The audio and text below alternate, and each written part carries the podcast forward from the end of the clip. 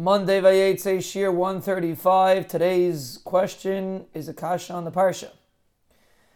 It says that Leah said, Hapam oideh es Hashem. When she had Yehuda, she said, Hapam oideh es Hashem. It's actually interesting the Mefarshim say that's why the pasuk says, Vatamad miledes. She didn't have any more children because she was moideh to the Ribbono Shel Olam, which is a pella, because she's moideh. It's the reason she shouldn't have children. That should be a reason she should have children. But so this really, that wasn't the question that was asked, but that's going to be the key to the answer.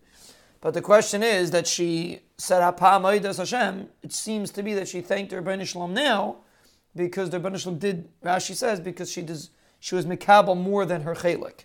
That's why she thanked HaKadosh Baruch Hu.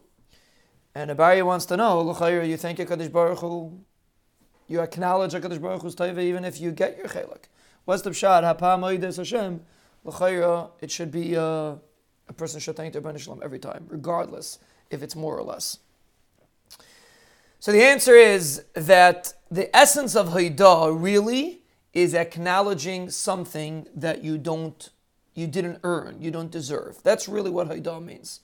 When you thank somebody for something, when you say thank you for something you really deserve, it's not a real acknowledgement. A real acknowledgement means that you're acknowledging something that you don't deserve. That's what Haidah is. The essence of Haidah is that you're thanking HaKadosh Baruch Hu for something that you don't deserve. That's what it is.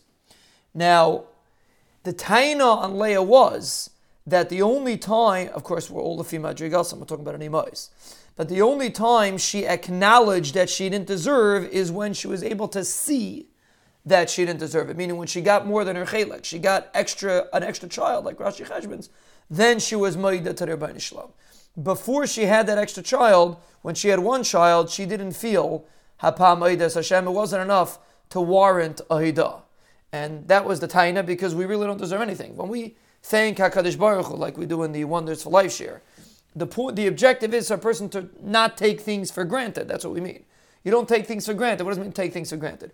Don't assume that don't assume this is something that I deserve.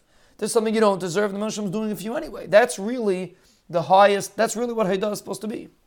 Haidah is supposed to be that I don't really deserve it, and I'm acknowledging that I don't deserve it, and I realize the Benishum is doing it for me anyway, even though I don't deserve it. That's what Haidah means. So Mela, to go back to the question, when a person is moideh to the Ribbono Shel Olam, essentially what he's saying is that the Ribbono Shel Olam did for me something that I do not deserve. Therefore, since Leah only, according to her madreiga, was only maceret by the fourth child, that was considered a taina, and therefore the Ribbono Shel Olam held back. Like we said many times, when you don't thank the Ribbono Shel Olam properly, he holds back. Why? To make, we're talking about the imais, but to learn to ourselves, to make you realize that you don't deserve anything. So Benishum holds back, so now you appreciate what you have. That's what Haidah is. So when a person, there's different Lashayness. You could be Shibchu, you could praise. Haidah means acknowledgement of something, of hachanah, something I don't deserve, something that was succumbed, I don't necessarily deserve it.